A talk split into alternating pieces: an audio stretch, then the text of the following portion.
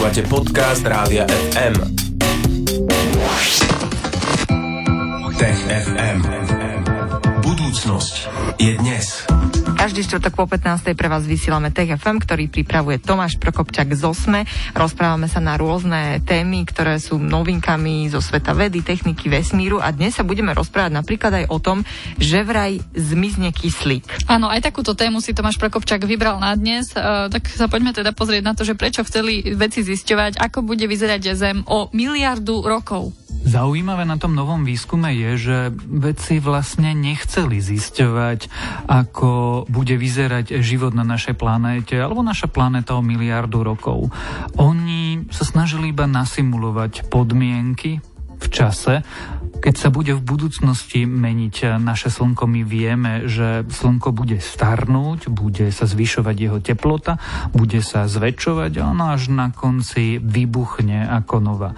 A výskumníci chceli zistiť, ako to bude vplývať na našu planétu, ako sa budú meniť podmienky na nej a čo to urobí s našou atmosférou.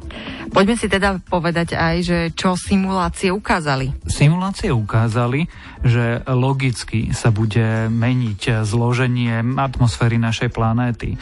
Ukázalo sa, že ako sa bude oteplovať, ako teda od slnka naša planéta bude do systému dostávať viacej energie, tak hladiny oxidu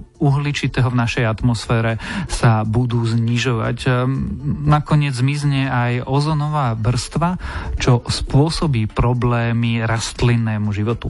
A keď bude mať problémy rastlinný život, pretože bude mať nedostatok práve oxidu uhličitého a, a nebude aj nakoniec ten rastlinný život vymrie, a následne nebude mať čo produkovať dostatok kyslíka. No a keď nebude kyslík, tak dôsledky pocíti aj ten ostatný život. No a čo to bude tak všeobecne pre život znamenať? Pre život to bude nakoniec znamenať to, že princípe zmizne alebo zanikne.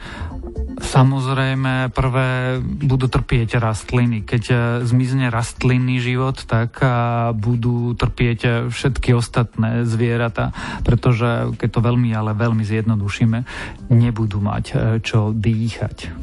Zanikne život na Zemi, alebo kto prežije? Zaujímavé je, že niekto napokon prežije. A ten niekto budú mikróby, budú to tzv. anaerobné baktérie, teda tie, ktoré na svoje fungovanie nepotrebujú kyslík. No a ak sa pozrieme do minulosti našej planéty a budeme zisťovať, že či nám to náhodou niečo nepripomína, tak nám to pripomína podmienky na začiatku života, dávno predtým, ako komplexnejší, mnoho bunkový život vôbec na našej planéte sa objavil. Bude to pripomínať podmienky, ktoré panovali povedzme pred tromi miliardami rokov. Vtedy tento jednoduchý mikrobiálny život v časoch, keď ešte nebolo v atmosfére dosť kyslíka a vyzerala inak, alebo jej chemické zloženie bolo iné ako má dnes, fungoval jednoduchšie a musel si vystačiť zo veľa menej.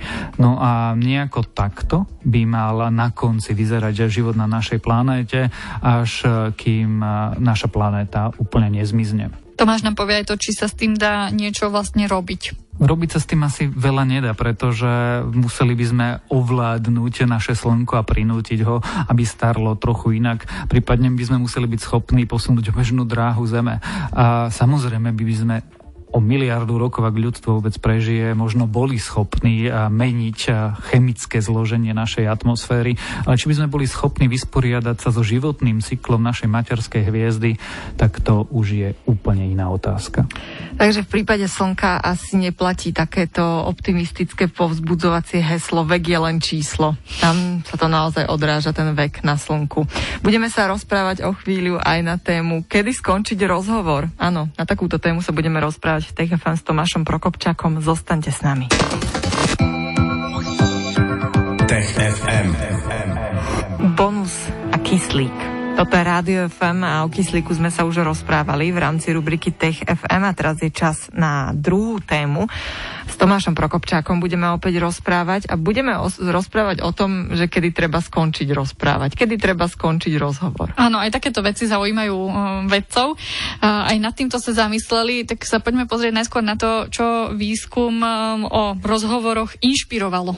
Vlastne za týmto konkrétnym výskumom je situácia, ktorú bežne zažívame a bežne ju zažil aj Adam Mastrojany. V tom čase ešte vysokoškolský študent. A ako bežný vysokoškolský študent chodieval na rôzne party a nech zostal zasekaný v rozhovoroch s cudzími ľuďmi alebo s ľuďmi, s ktorými sa práve zoznámil. No a ako mnohých z nás počase aj jeho niektoré z týchto rozhovorov prestali baviť. Ale keďže zároveň je aj vedcom a bol vedcom, tak si skúsil tú otázku položiť trochu inak. Či my, ako ľudia, napriek tomu, že si myslíme, že sme expertami na konverzácie, dokážeme posúdiť, kedy rozhovor nie len, že prestane baviť nás, ale kedy prestane baviť aj nášho partnera. A keďže sme pri tom, či sme v tomto posudzovaní dobrí a ako veľmi sme v ňom dobrí. No a ako experiment prebiehal? Experiment prebiehal tak, že výskumníci oslovili niekoľko stoviek dobrovoľníkov a náhodne ich popárovali a povedali im, že sa majú 45 minút maximálne spolu rozprávať, o čom len chcú.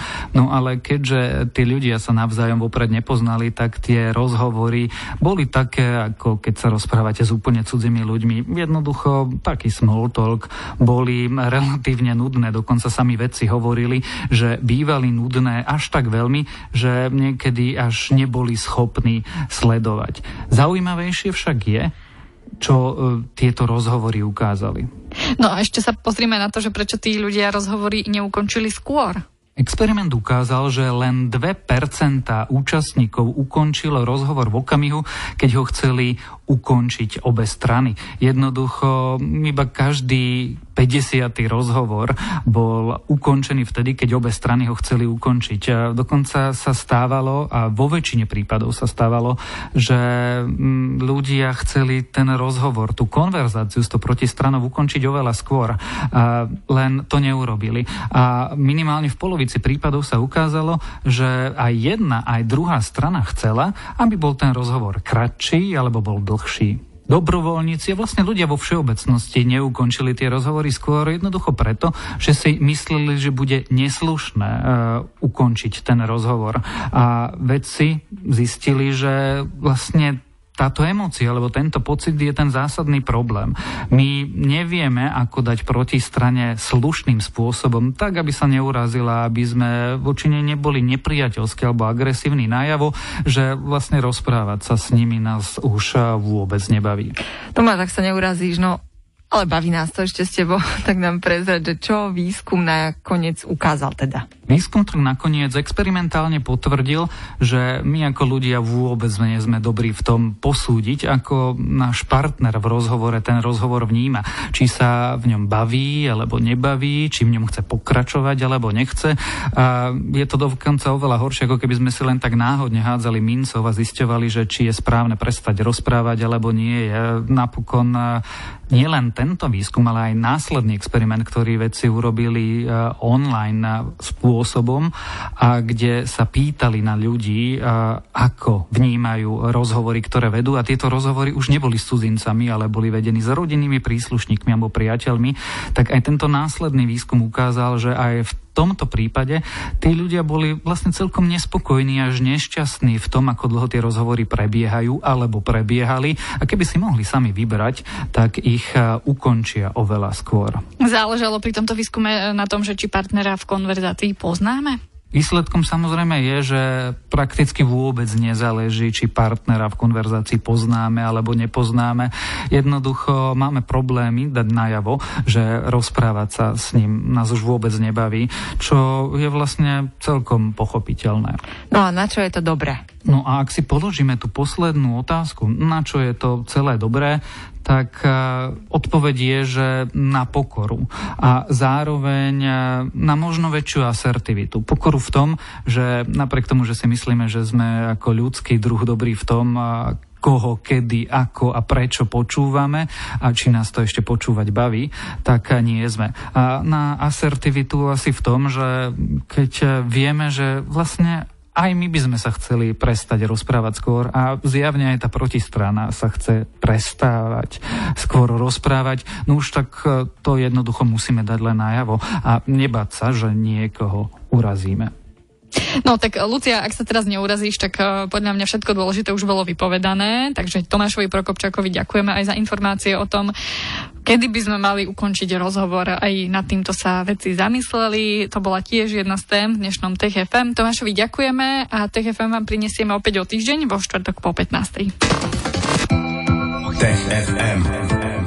Budúcnosť je dnes. Stream, živé vysielanie a playlisty nájdete na www.radiofm.sk.